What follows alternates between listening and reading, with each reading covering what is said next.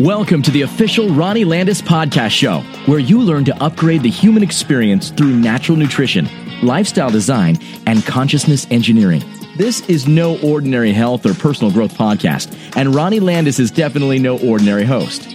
Ronnie Landis is an integrative nutritionist, transformation coach, and human behavioral specialist. He brings on some of the world's leading thought leaders to deliver to you the most cutting edge information and unique perspectives so you can create the life of your dreams. Get ready to receive your upgrade in all you believed was possible, starting now. Greetings, everyone. Ronnie Landis here, and welcome to another edition of the official Ronnie Landis podcast show. We have an extraordinary conversation lined up for you between myself and Dr. Gabriel Cousens. And this is the second interview that I've had him on. The first one, if you have not checked it out, I believe it is episode 56. And that was a monumental 90 minute interview. We dove so deep into so many incredible topics. And I had to bring him back because I just had so many more questions for him, and I wanted to dive into some unique territory that I've never really heard him talk about, but I always knew was there and it was available. And I just wanted to access some of his perspectives because Dr. Gabriel Cousens is one of the primary, like, godfathers of the living food movement. And he's been involved in the movement as a pioneer and as a leader for almost 50 years. And he has such an incredible academic background, a scientific background, a spiritually inclined background that I just jumped at the chance to bring him back on the show. And he's been a personal mentor of mine for many years as well. So, in this conversation, we dove into some interesting topics. We definitely dove into some nutrition and health related topics.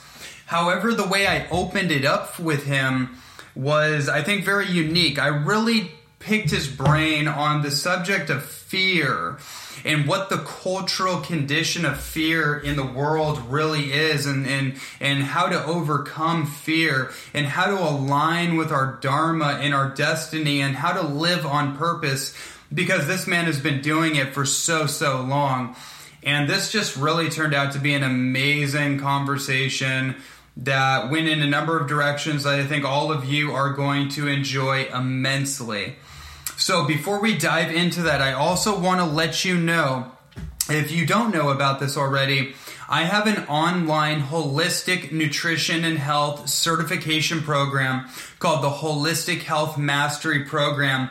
And this is a one of a kind online course that has hosted over 200 incredible students from all over the world. And it's about to go through its next big evolution and growth spurt. So I want to invite you, if you are interested in upgrading everything that you've ever known and learned about nutrition, health, raw living foods, and everything related to that subject. I mean, there's so much more going on with it. So I want to invite you to go to my website, holistichealthmastery.com. Check it out for yourself. See if it resonates with you. And if it does, I want to invite you to jump on in and join our community of incredible health enthusiasts and educators um, in one of the most amazing online courses that is on the internet, internet today.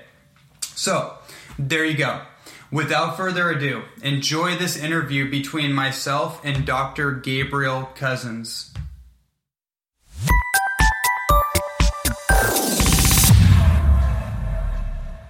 Oh, it's my honor and pleasure to introduce Dr. Gabriel Cousens. How are you doing today? Actually, pretty good. Things are good. A little busy, but good. Mm. How about you? Oh, I'm fantastic. I'm over the moon to be able to have another conversation with you and share this with the world. I'm totally excited. Great. Well, I'm pleased too. I'm very happy to get it out there. Yeah, thank you. You're doing good work. I'm happy to support you doing your good work. Mm, I really, really appreciate that. As, as I think you know from our last conversation, um, that you've been you've been some somewhat of a mentor for me from a distance and I've really dug into your body of work over the years and it's been a foundation for my work and I just really am excited about this particular conversation because we're going to go through some interesting territory that I don't know that anyone has really, um, I guess, uh, uh, asked you a certain questions, but these are very important questions to me personally, and and all the people that I come across are kind of wondering. Um, certain things, um, well, we'll we'll dive into it, but things that aren't commonly asked in, I guess the te- the typical conversation or interview. So, uh, just looking forward to diving in here. Absolutely. I love that kind of interview. It's great. Awesome. Well, that's why I'm here because I've been around. I've been doing this for, you know, uh, 33 years as a live food vegan and, you know, 43 years in terms of active spiritual life. So it's like I got a little background. So I love uh, more in-depth questions. Yes, and thank you for for sharing that. Actually, before we jump in, um, just for the audience's sake me and Dr. Cousens did an incredible 90 minute interview um, a while back. It's episode 53 for everybody to give you some background. We really dived into Dr. Cousens' background to lead us into the conversation. However, um, just to set this up, uh, could you maybe share just a little bit of where, you know, where what has brought you to this place, just for anyone that's new to this? Well, in 1975, after years of meditation, I met Swami Muktananda and had Kundalini awakening. And I went into the nothing. And as I came out, a little voice rang out and said, You should learn to eat and live in a way it supports the Kundalini. Now, Kundalini is the transforming spiritual force in the yogic or Vedic scriptures. And from that, I did my research. What's the best diet for spiritual life? What's the best diet for turning us into a superconductor of the divine?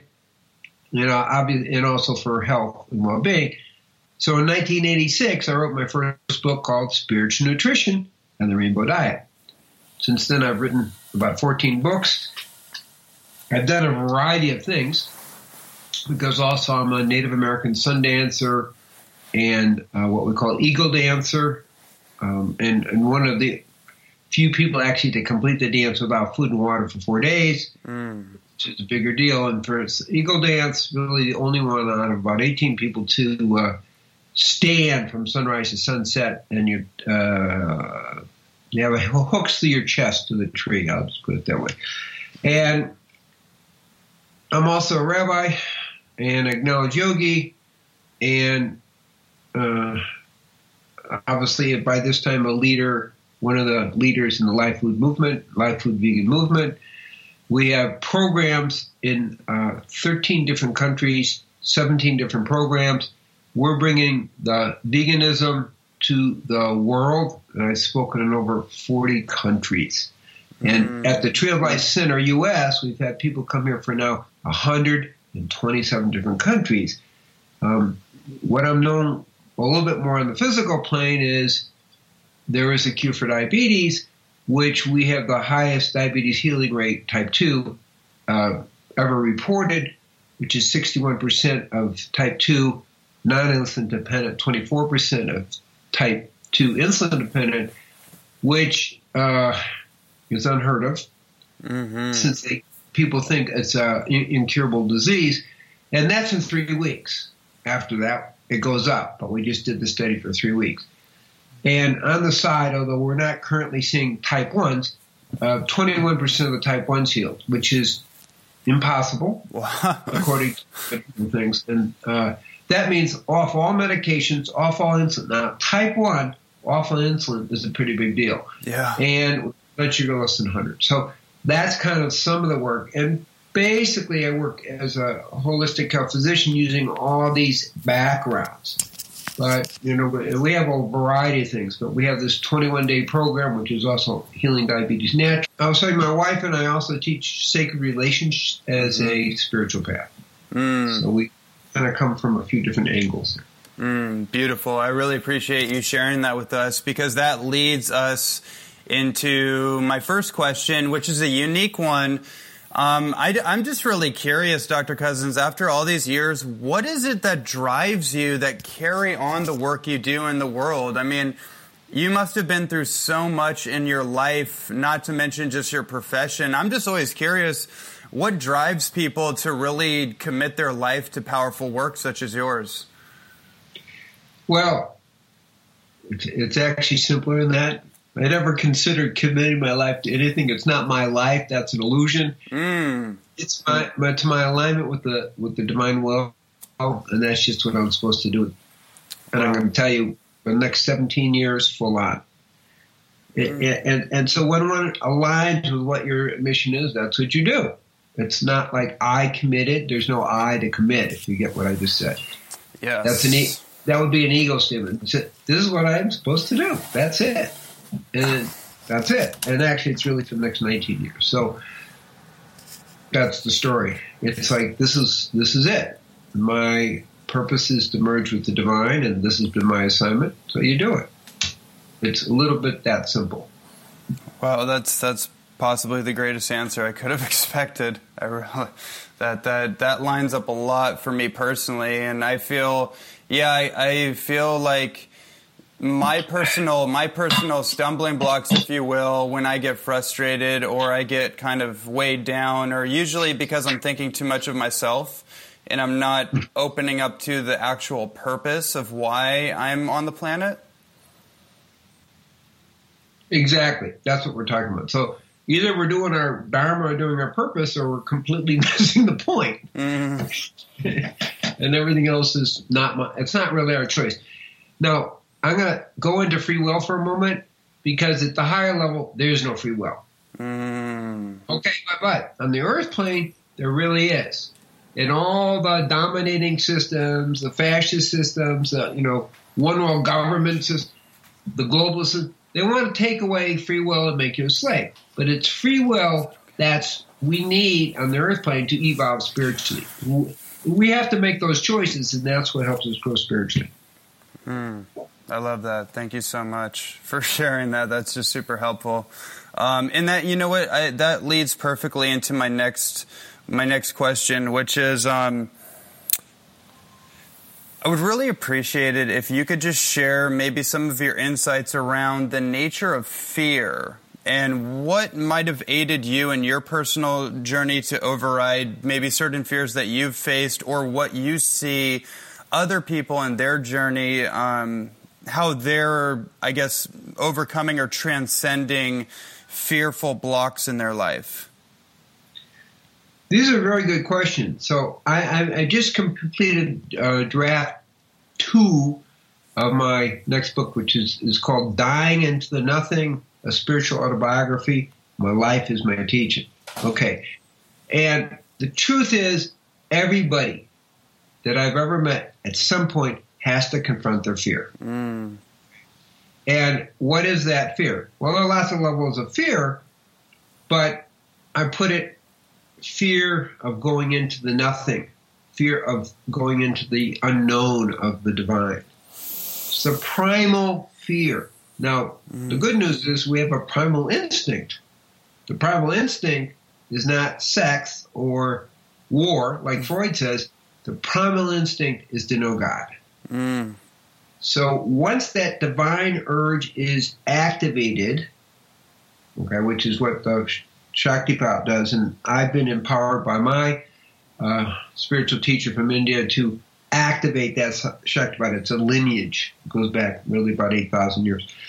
Okay, once that's activated, once the divine urge is activated, then you just go. and, and you, so that urge overcomes your fear. Mm. That's key. Now, in sacred relationship, you have that urge anyway, but there's another piece which in the in the 90s it got popular. Uh, uh, love is overcoming fear, and I don't agree with that. what happens is love uh, gives you the courage to face your fear and move on, even though the fear is there. Mm. Slightly teaching. So you we have that divine urge which empowers you to overcome your fear because it's like what else is there? You know, we we, we have to cash in all our chips because the only game in town is knowing God. You know, that's, that's so that's not a gamble. Everything else is a gamble. Oh wow! That I, I gotta puncture. I gotta just put the the um, uh, what you just said was the best ever. is that we have to cash in our chips, and actually, what I what I just got from what you just said is that um, it's not it, we we oftentimes think of like taking action as like oh it's going to be a gamble. You got to roll the dice. But i feel like not taking the action not acting on the impulse of life is actually more of a gamble than actually just taking courageous action. That's exactly what i'm saying. It's like there is no gamble. it's the only game in town. the illusion is to think, oh, I'm going to do this and this, and there's a gamble and there's a risk. The only game in town is knowing God. That's why we're here. Wow. Period. So, so, yeah, cash in the chips. Don't think you're gambling. It's done. It's done. It's over. Mm. So, so that's the thing that honestly helped us over uh, overcome the fear. And I want to again say that desire and resist for God is a primal fear that almost everyone faces. And I do. I remember in 1973, I had a particular experience of that fear and I really had to say, well, what am I doing here? And then I, I you know, overcame it. And, and, and so it's fairly cosmic. It's very, very, very human. Um, people on spiritual path, and I try to make people feel at ease. There's nothing wrong with the fear. It's normal, and then, but you have to face it and overcome it. In relationships, you have your fear of intimacy, and ultimately your fear of God too. And so, love empowers you to overcome your fear. It doesn't make it go away, but it empowers it. Mm. So, but on the spiritual path, really, that's it. You, you know, we just have to face it and move on. Um, that's the power. The divine urge is the power that helps us overcome that fear. Oh. And then you never look back. Then you never look back. Mm. So brilliant. There's it's so fascinating because so many things are kind of emerging through me within that. But um, I, I, think you really encapsulated very well, and it's it's. I think it's going to actually se- um, se- segue really beautifully into the next question, which is revolving around the concept of a healing crisis. Um, and it'll be interesting to see how what you just shared with us around the nature of fear might might actually come into this. Um, I would just like you to maybe discuss the concept of a Herxheimer syndrome or a healing crisis during detoxification, and possibly what kind of tools have you used to help people experience more of a graceful detox process? Okay, so that's again a very very good question and so let me just talk a little bit about detox because then we, yes. we can come to the right answer. So in my world, there's four levels of detox physical, emotional, mental, and spiritual. So we, and so when we have the spiritual fast, we're, we're focusing on all four levels, not just a physical detox. That's first first point. All have to be addressed. Now, when you address all four, it really significantly decreases the detox. Mm. Okay, because sometimes you have an emotional detox, you think it's some kind of physical detox. I mean, that is what happens. But if you're addressing all four, people are tuned in. Now, on the physical level, I'm going to just uh, say it a little differently. During a spiritual fast, uh, we, we become very spiritually empowered. But on a physical level, we have to be uh, physically empowered. And what that is, is building the vital life force. Mm. The vital life force is what throws the toxins, the physical toxins, out of the cell so we can appropriately detox. And the main reason people got get toxic is what we call enervation, meaning our ability to detox is compromised at all four levels. Now, when you are able to activate all four levels, uh, undo all four levels of enervation, meaning physical, uh, you know, decreased vital life force, decreased emotional, mental um, balance and, and, strength, and decrease, you know, decrease spiritual life. That's what minimizes our ability to detox in a healthy way. Mm-hmm.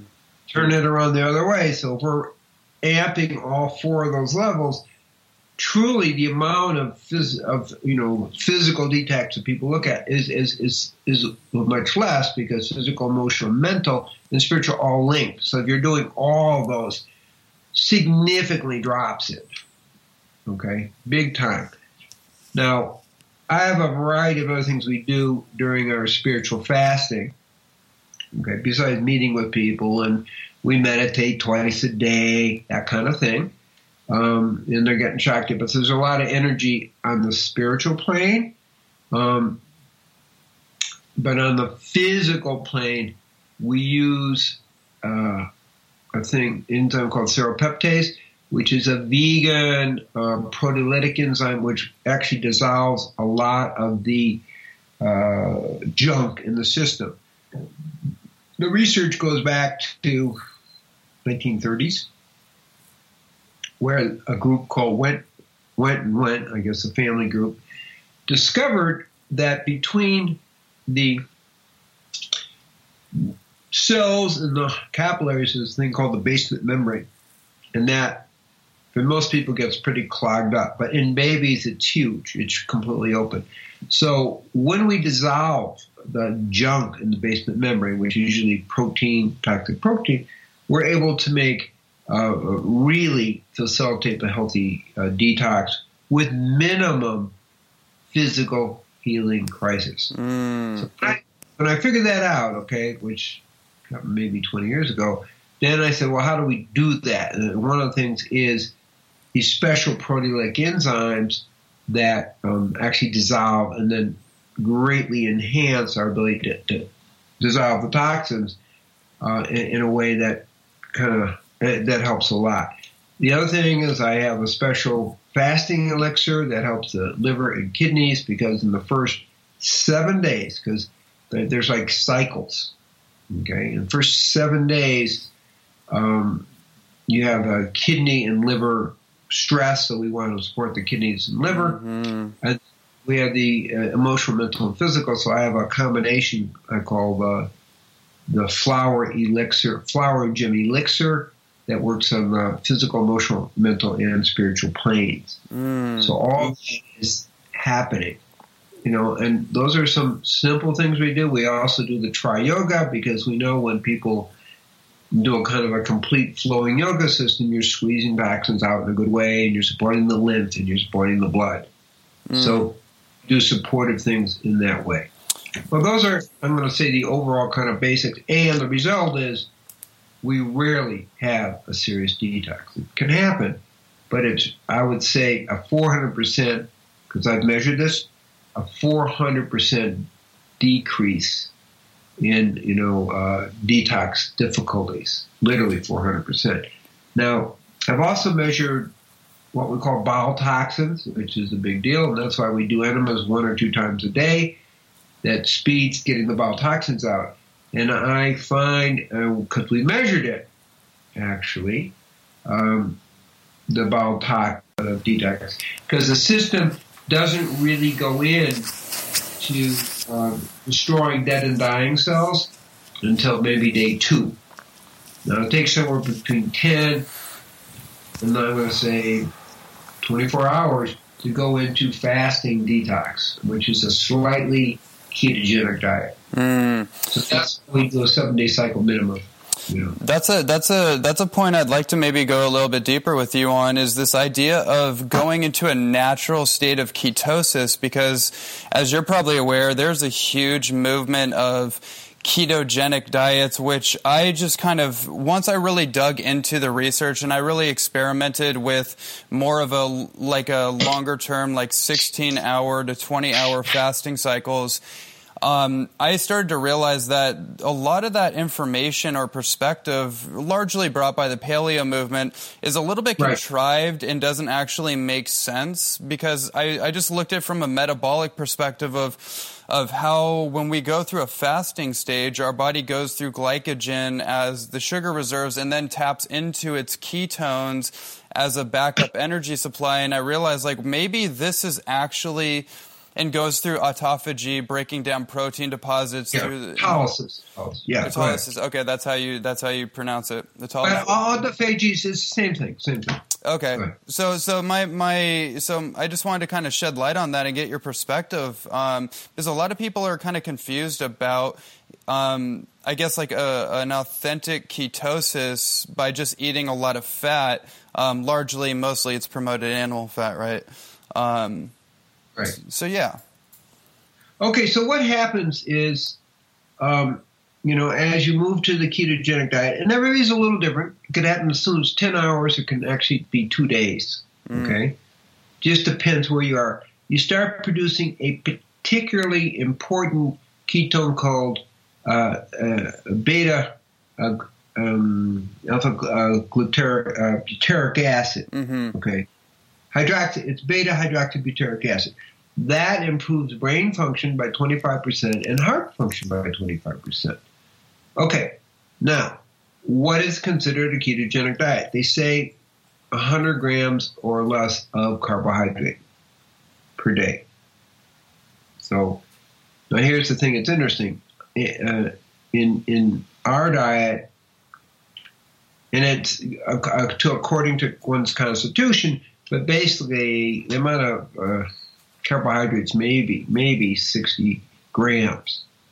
So we're already slightly ketogenic. hmm So we're already kind of going, and that's our general diet. That's like our phase one, phase 1.25 general diet. That's the you know veganic 80% live food diet minimum.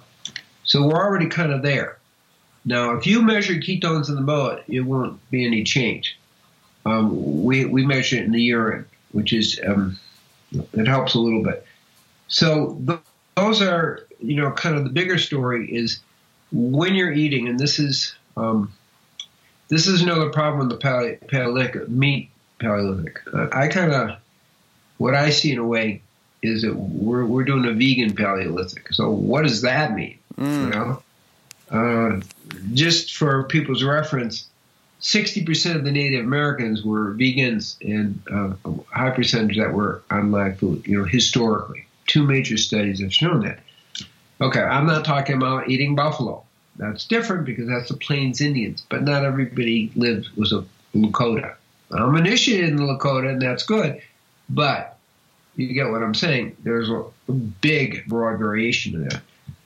So, and we know there's different uh, genetically. On chromosome 19, it says what percentage of protein, what percentage of fat, what percent of carbohydrate you should have in your diet. That's a genetic issue. It's not a theoretical issue. Mm. It's not a personal preference issue. So, we basically see that really the best. Uh, so, so, according to your constitution, some people need more protein, some people need less. Now, here's the key more is not anything more than 70 grams. Okay, if you're a Paleolithic, you're, you're probably way more than 70 grams. Um, and so you have to be between 35 and 70 grams. That's called the M, then capital T, capital O, capital R. It's a long, complicated name, but the point is that's a pathway that gives you the optimum longevity. Okay, and it's also an anti-cancer uh, pathway. So if you keep your uh, grams of protein between 35 and 70, 70 you're, you're in good shape. Now, some people like me, I don't need a lot of protein. I'm about 10% protein. I used to be 8%. Wow. And that's what, that's what I did 601 push-ups when I was 60, okay? Last week I hit 90 pull-ups. And I moved it from 8% to 10%. That's all I did. Because with age, you got to take a little bit more protein. But that's a lot less than most people get. But for my constitution, that's fine. More than that, not so good for me. Mm. And I'm, I'm somewhere between 25, 45%. I'm going to say 45% carbohydrate. For me, carbohydrate is leafy greens and sprouts. Okay, it, it doesn't include grain or very, very little grain. You know, maybe 1%. Okay, but basically it's not grain. It's leafy greens, vegetables, uh, and sprouts. And then um, for fat, and that's my plant-based fat, and it's raw. Big, big difference between cooked animal fat. hmm I'm uh, I'm more like 25, 30 percent. I recommend, in general, depending on your constitution, between 25 and 45 percent. So I don't give you the usual vegan of a 70 percent complex carbohydrate diet. And, and so I kind of agree with the Paleolithic or Perlmutter's work. Why? Why? Well, because at the age of 70, um, cognitive decline is four times higher if you have a higher carbohydrate diet. Mm. And it's 42% lower, which is pretty important, cognitive decline. You know, I kind of see that uh, the body is there to carry the brain around. So cognitive decline is 42% less if you're getting adequate fat. Again, we're talking plant-based fat. We're not talking about cooked fat, and we're not talking about trans fats. Mm-hmm. So does that give you a kind of feeling? So there's a range. Personally, I don't need much protein. Other people need double what I get, but they're still within the 70. So the key is 35 to 70. That's the key concept. And obviously, you eat the fat as according to your need. So I'm, I'm somewhere, I, I would say I'm probably 35% uh, of plant-based fat. That's nuts and seeds and things like that. And avocados, uh, uh, that kind of stuff, and a little bit of coconut oil. Mm, I imagine you're not having to do protein powders. Well, for other reasons, mm-hmm. I take a, a, up to a tablespoon total for the whole day of uh, blue green algae. Yeah. But you know, in essence, it's a protein powder, but I'm, I'm doing it for different reasons. I'm not really doing it for protein. But I include that in my 10% protein. Actually, part of the reason is yes, I had to go from 8 to 10%, and I had an immediate uh, kind of increase. Because with age, now here's, here's the paradox. So, middle aged uh, uh, people, um, if you're doing higher protein, I'm going to define that's more than 70 grams uh, you're going to double your mortality rate and quadruple your rate of cancer. Wow. Okay. Now, when you hit 60, you got to increase your protein a little bit because of the way we digest food. So it, it varies uh, over your chronological age span. And so that's why I kind of, okay, I'm going to take some blue green algae here. I, I need to up it a little bit. I don't, I don't want to eat more, but I'll just take a little bit. So it's a, a total of one tablespoon. It's not a whole lot. Mm. Yeah, this is this is interesting. I'm I'm very much similar to you in that way. I find that I pretty much thrive on a lower calorie, higher micronutrient based diet for the most right. part, and it actually allows me to go through um, fasting cycles with complete dominion over my faculties. I don't have any blood sugar dips. I rarely ever feel genuinely hungry. If I do eat, it's usually for entertainment or boredom or something. Um, and I and I work out vigorously, and I'm just developing muscle definition and growth um, while in a fasting state before and after weightlifting. So it's it's a very fascinating kind of metabolic adaptation that I'm noticing, and my hormones seem to be like getting just more topped up as I go along? Well, actually, I did my 601 push ups in the sixth day of a juice fast. That's amazing. So, you know, I'm right there with it. So, you know, as we do this, our assimilation improves and everything, we, we get better.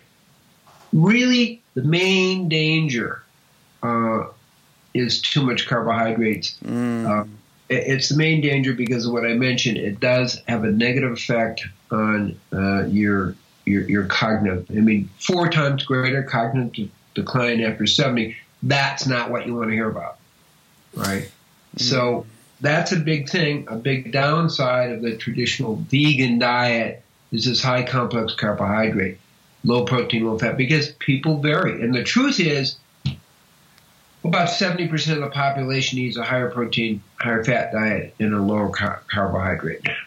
Yeah. And, you know, and so it's it's kind of like it's good for some people, but not good for the other 70%. So it's just something to keep in mind. We are unique biological individuals. It is determined in our chromosomes.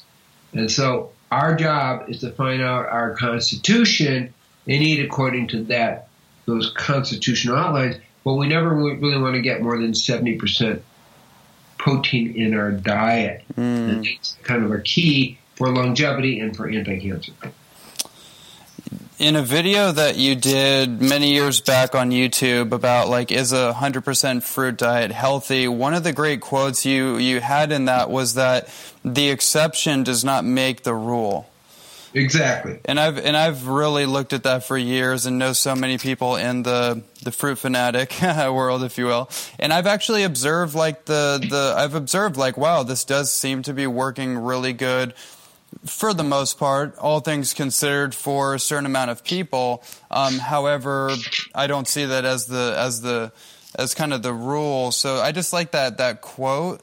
Um, the exception does not make the rule, and oftentimes. I feel like people that do thrive as an exceptional case tend to um, tend to try to make a rule out of it, as if that's like what everybody else should do because that's the thing that helped them.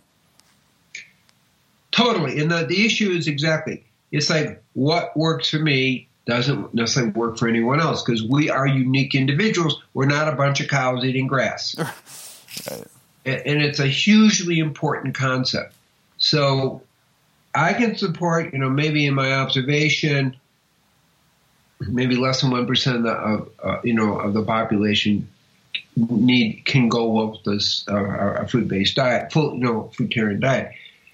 But again, the rule, the exception isn't the rule. And, and once we people get that and they're able to say, look, I'm a unique individual. I have it planned on my chromosome system, chromosome 19, what it should be for me. Well, then that's where you're going to be successful. And, and following that, because I look at success and big, and you know, is that I only had one person who, who's in 10 in 40 years who couldn't do a live food vegan diet, and that was a person who was born near the Arctic Circle. Mm. And she, mm. she was in tent, but she had to eat fish once a week. You know, but what I'm saying is one person in 40 years.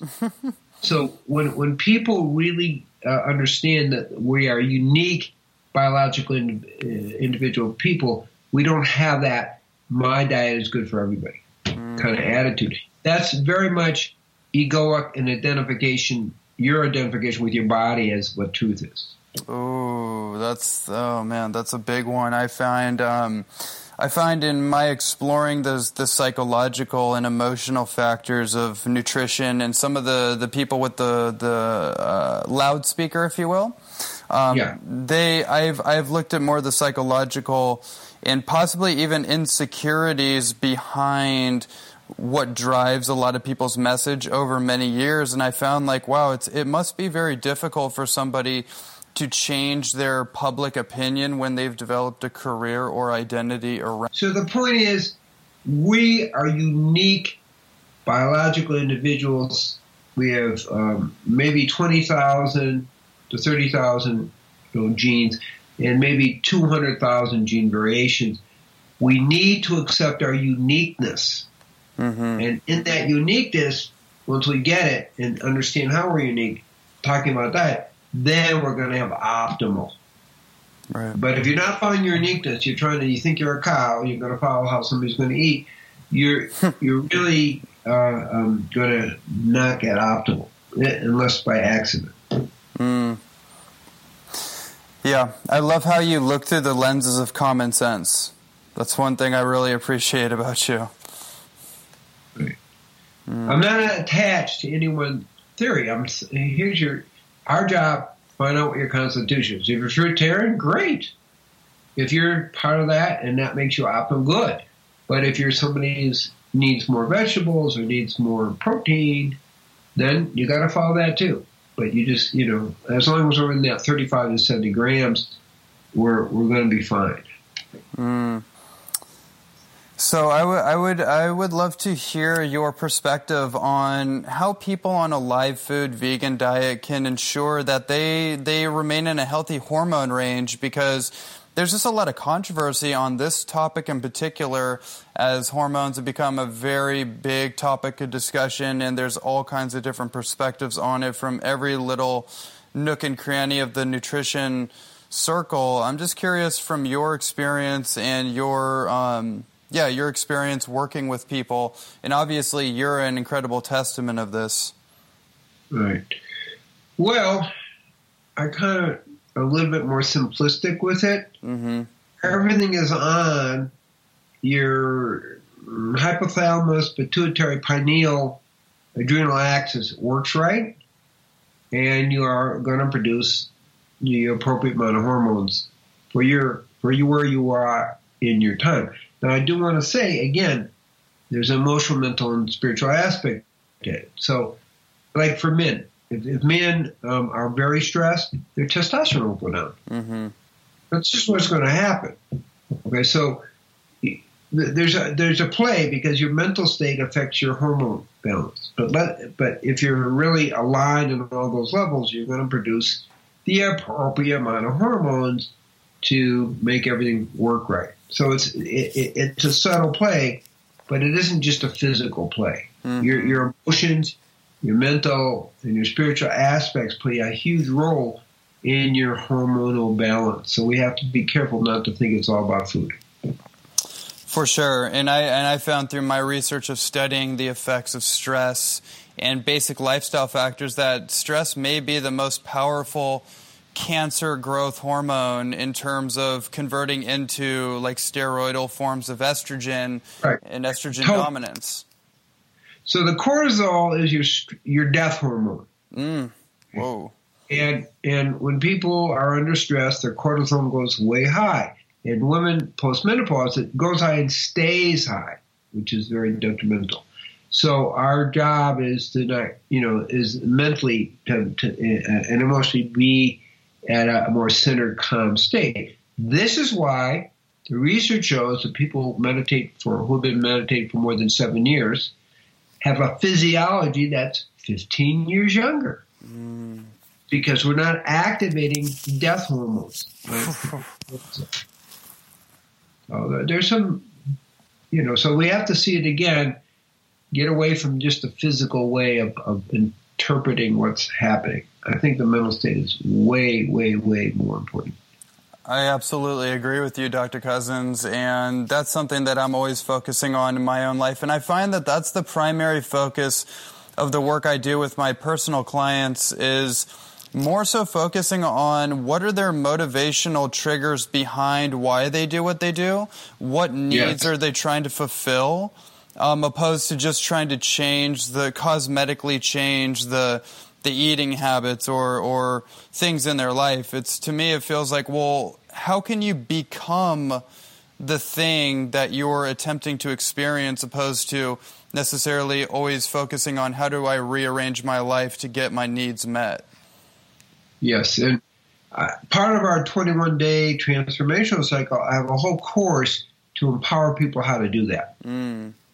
So, because absolutely what you said is completely accurate is completely right on, and that's really one of the most basic and important ways to begin to uh, uh, get some clarity about what's going on. Mm. So we, we teach that. I call it the zero point course.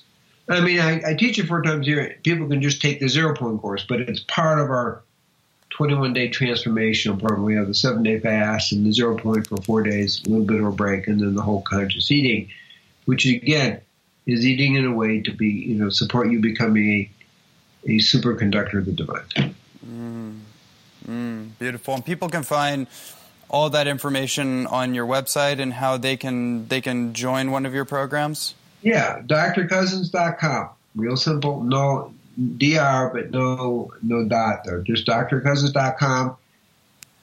Yeah, it takes you everywhere you're going. Okay. You know, we're, we're doing we do fast in different places. We do four fasts a year here at the Tree of Life in Arizona. I do two fasts a year in Israel. We're doing our most of we're kind of we're full actually, but um, in, in, in about a week we're already filled up for the 21 day program. But the next one is March in Israel, um, March 20th through the uh, 28th. So, you know, and then we have another cycle in April, and when it, you know, so it's four times a year, and that's the, the key. But there's two other fasts that people are from Europe or what they'll, they'll go Israel because that's short airplane flight. Mm, fantastic. I um, I have one more question as we conclude, and this has been an amazing conversation.